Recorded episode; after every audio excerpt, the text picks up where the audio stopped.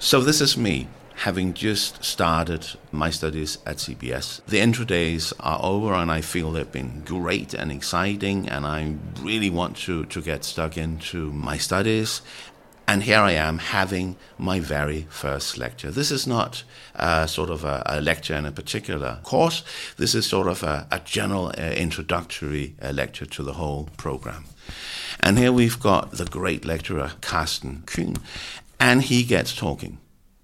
And he talks about communication and interculturality. And he gets quite complex.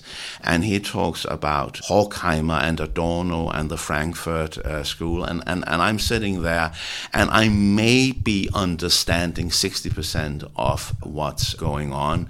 And my mind is racing like mad, just trying to sort of hang on to this wild ride of a lecture. And then the lecture is over and I'm just sitting back. I'm looking at my fellow students who also have really big eyes, and my mind has just completely been blown. It's like I've just lost my academic, my intellectual virginity. And I almost feel exhausted and so excited, and I feel so hungry uh, for more wow. And, and I've got this oh, overwhelmed, I, I, I need to go outside and have a cigarette kind of a feeling.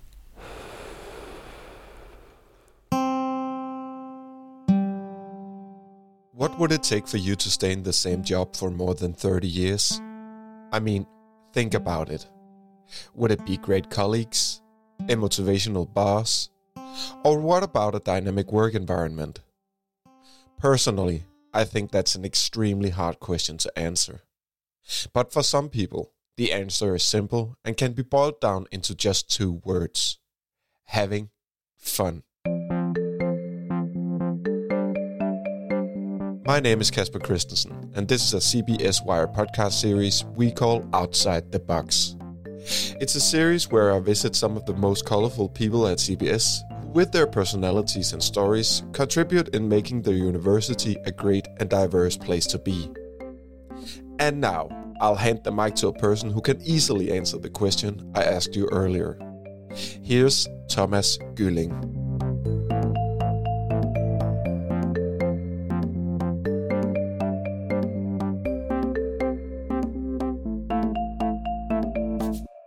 I've been here for uh, for a great many years, and I've seen so many changes. I've seen those things that are constant with our students, and I've also seen those things that keep um, uh, changing with both the Danes and the international students. So it's it's this question of of volume and. Uh, and an embarrassing amount of years when I say that I'm I'm experienced. I'm a 54 year old student guidance counselor who works here at CBS. I'm uh, very bald and I'm a bit fat. Uh, I like to eat. And I suppose I'm at a point in my life where I kind of know who I am and, and what's important to me, and where I've decided to focus on what I do think is important. So I'm a person who's not on social media at all because I don't actually think it adds anything of value to my life. I prioritize things that I think are important in terms of myself and in terms of others. And if you had to point out uh, one thing that's important for you, what could that be? I think I would say something that I'm I'm not bad at myself, at least most of the time, is to listen to other people. And my word in 2021, if there's one thing we need more of, then it's people actually listening to each other and trying to understand each other. Mm. And perhaps that's why I'm not on social media, because I would rather listen to people than look at pictures uh, uh, of what they had for lunch yesterday or, um, or read updates where they're just shouting at each other. Mm. What are your biggest strengths?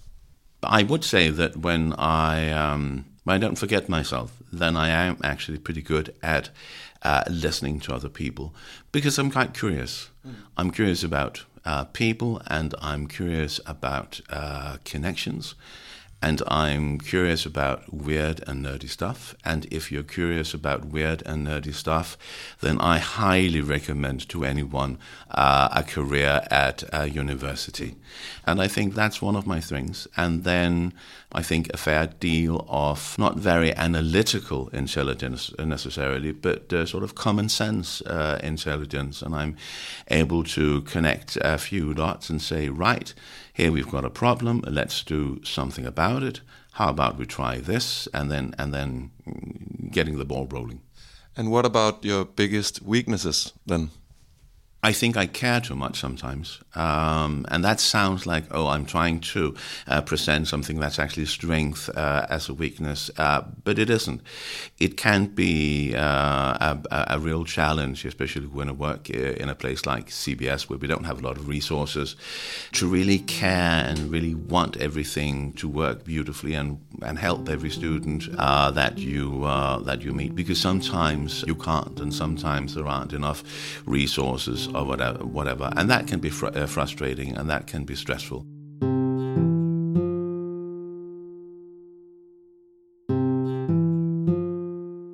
You've been here at CBS since 1988.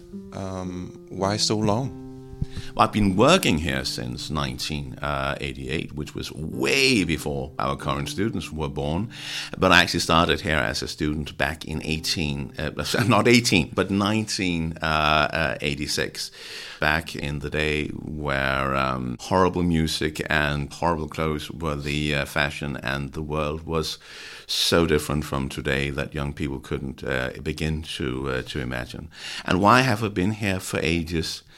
Because I've been here through the incredible uh, growth, the gazillion, million changes that CBS has, has, undergone.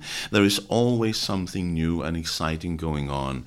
And you can have the same job title for many years, and you've basically had many different jobs over the, uh, those years because we're always, you know, uh, creating new structures and new study programs and new research uh, initiatives and new a great uh, uh, many things.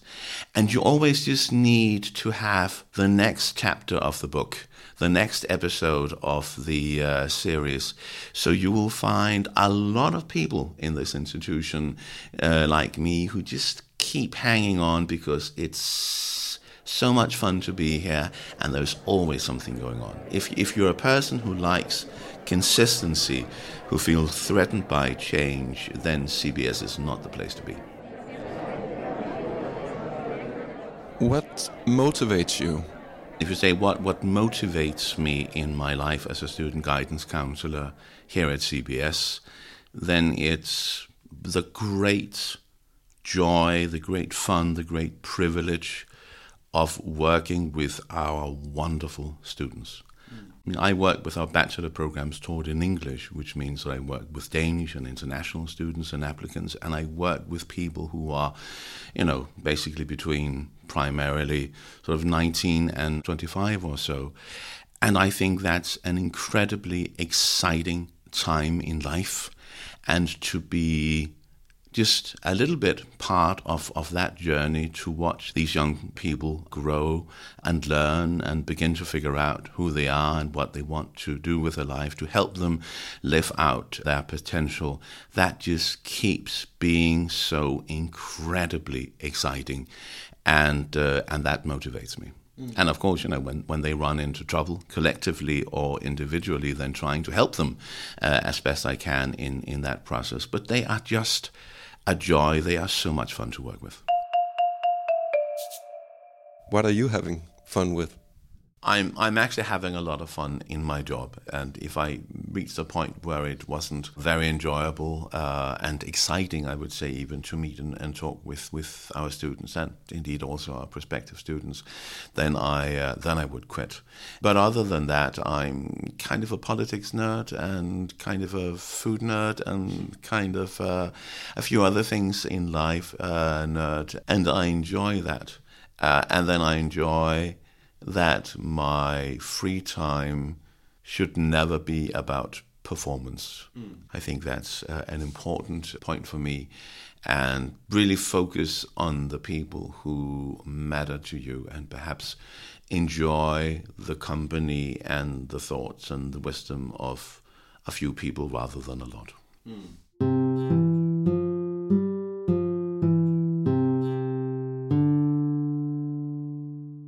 You're talking about releasing your inner nerd.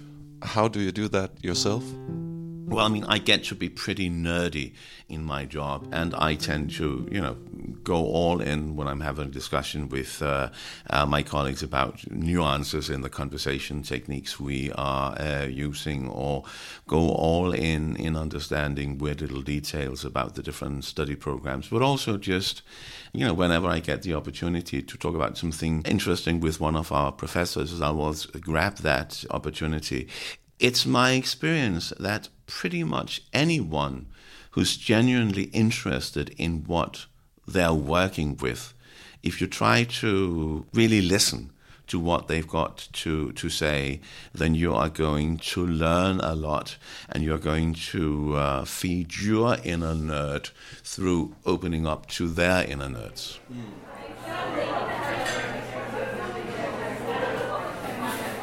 Which types of food are your favorites? Well cooked food mm. and food that isn't pretentious. Flavor is king in my food universe, and I'm certainly happy to go to. Uh, to a very fancy Michelin star restaurant, but I also enjoy eating many other types of uh, food and in, in, in, many other types of restaurants and indeed at uh, home.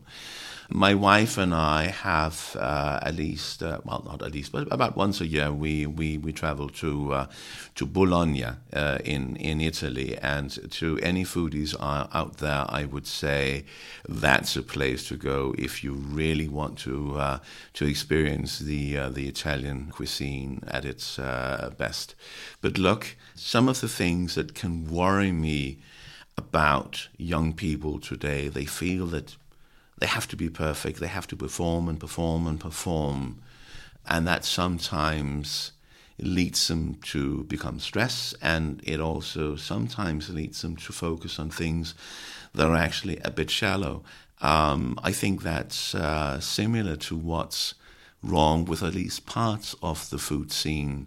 Uh, it becomes about innovation for the sake of, of innovation, and it becomes about exterior instead of uh, substance. It becomes about appearance rather than uh, flavor.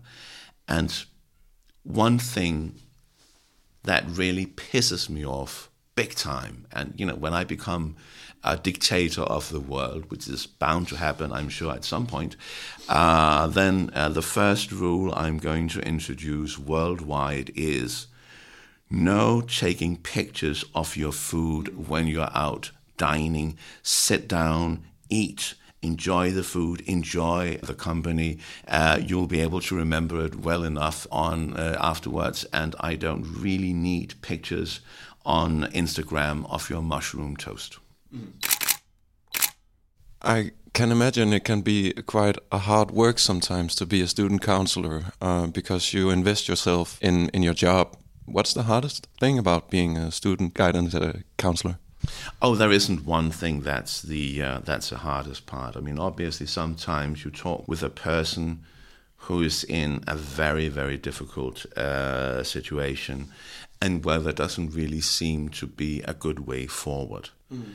and and that can hit you. And and you can say, okay, I'm talking with, with this lovely young person, and it's really difficult to see how the knots are going to become uh, untied.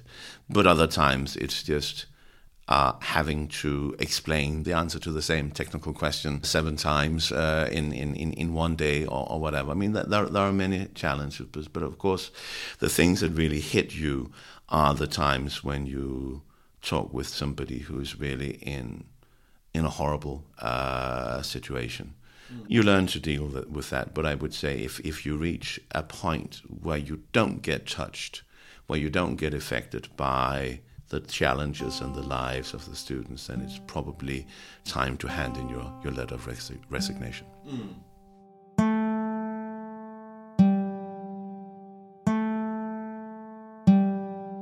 Are there anything that's typical for today's students as opposed to students of, say, 1988? Students today worry a lot when I was a first year student, we really didn't worry about a lot of things. We were really worried that there was going to be a global nuclear uh, war and that, you know, uh, the Soviet Union, Union, was going to blow us all up. Uh, oh, and we worried about getting AIDS. Uh, those were the two biggies back in the day. And that was kind of it. We had a lot of faith in the uh, future. And uh, if we screw up on one point, then, you know, we'll do something else. We'll figure out. It will all work out. And students today are so worried. They're worried about you know what's going on uh, in the world and climate change and and whatnot, and they are worried about all the things they feel they have to live up to in their life in general and in their study life in, in, in particular. So there is such a focus on for some perfection and certainly for most performance and uh, being good enough and being cool enough. And the thing that saddens me is not just to see students who get really stressed, but it's also to see so many students, so many young people who kind of forget to have fun. Mm. When I was a student, we had a lot of fun. And I'm not just talking about, oh, we went out to drinking, partying, whatever. No, I'm talking about just enjoying uh, your everyday uh, and not focusing so much on okay, do I know everything I need to, uh, to, know in order to be able to pass my, my next exam? But just this course is really exciting, and let's all talk about uh, what we can deduce from what we, the lecture we just heard today. And that, that whole approach to to living and and learning has changed so much. Mm and I think it's a great uh, pity. I'm I'm I'm not you know the the sort of uh, everything was uh, better in the old days kind of person. Not at all. There are so many things that are beautiful about uh, the world we, we live in today. But it does sadden me to see so many young people forgetting to have fun. And especially perhaps I see students who feel that having fun, enjoying themselves, recharging their batteries, uh, doing the things they need to do in order to keep a smile on their face, they feel it's kind of a luxury. Mm. Once I've performed brilliantly in my studies and in my jobs and on social media and ba bum ba bum ba bum ba bum, then I can allow myself some free time, some enjoyment, then I can allow myself also to focus on what's actually interesting in the books I'm reading or or whatever. And uh, you know, every opportunity I get, I try to hammer through the point that enjoying yourself, recharging your batteries, are not luxuries. They are necessities. They are prerequisites for being able to keep your engine going, keep your motivation up, and keep performing uh, well as a student.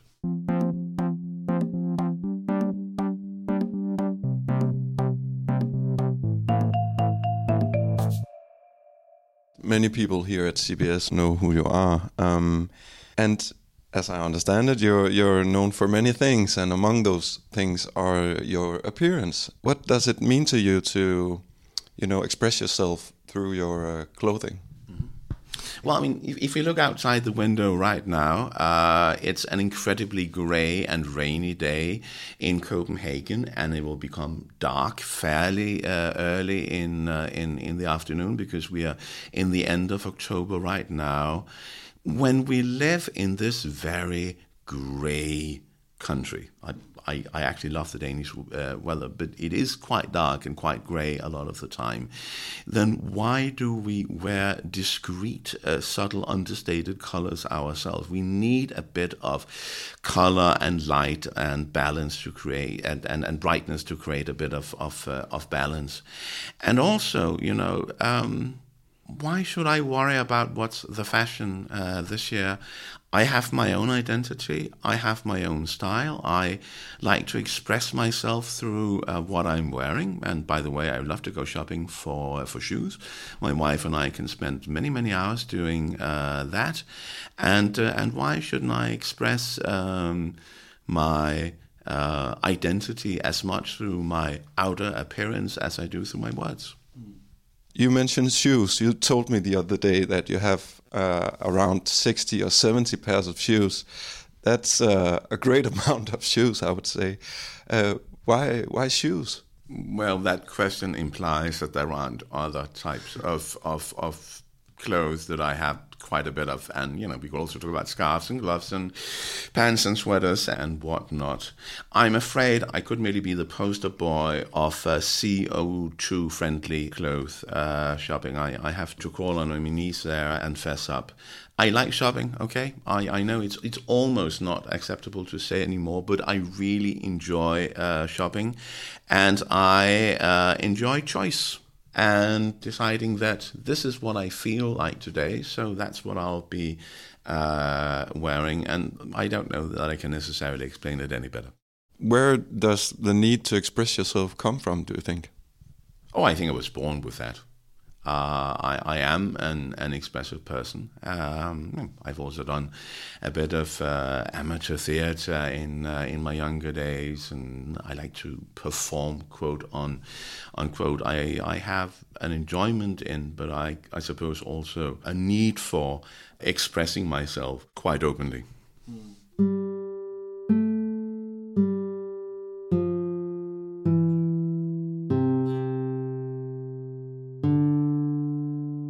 This is the first time I meet you, and we talked over the phone the other day, and you seem like a very straightforward kind of person. Why is that? Well, what's the point in not being straightforward? Mm.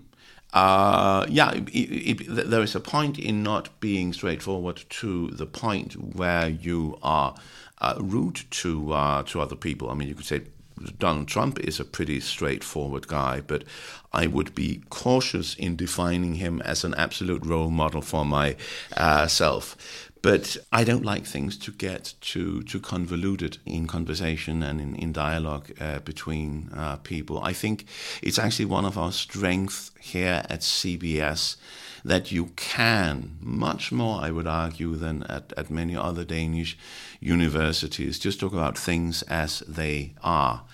And that's actually pretty productive. Mm-hmm. The strength of the argument should be something that is uh, valued very much at uh, a, a, university. Um, so let's talk about things as they are, and let's be uh, honest towards each other as people and as professionals.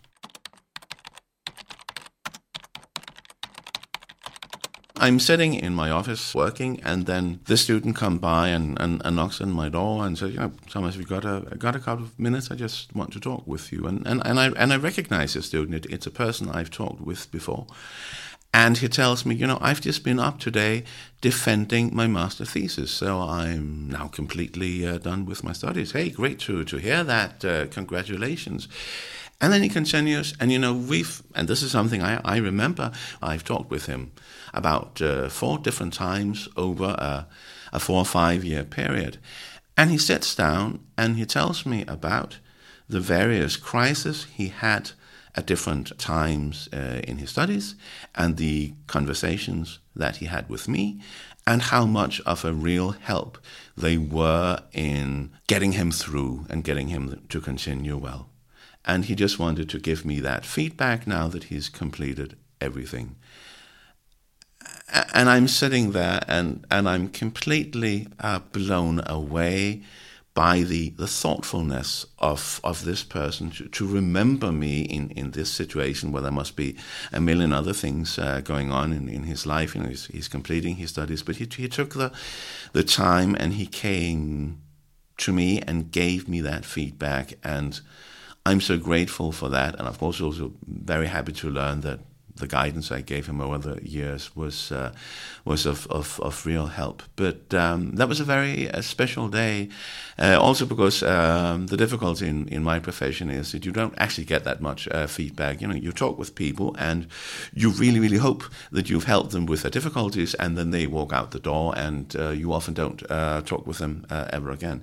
It's kind of like watching lots and lots and lots of series on Netflix and never being able or allowed to see the uh, the final uh, episode. So you never know who at, at the end turned out to, to be the murderer. So situations like that are situations I'm very uh, grateful for. that was all for this episode of Outside the Box by CBS Wire about the food nerd, great listener, and frank student guidance counselor Thomas Grilling. I hope you enjoyed meeting him as much as I did. Please tell all your colleagues, co students, and friends at CBS about our podcast. And be sure to listen again next time when you'll meet a new, equally eccentric, and interesting person from CBS.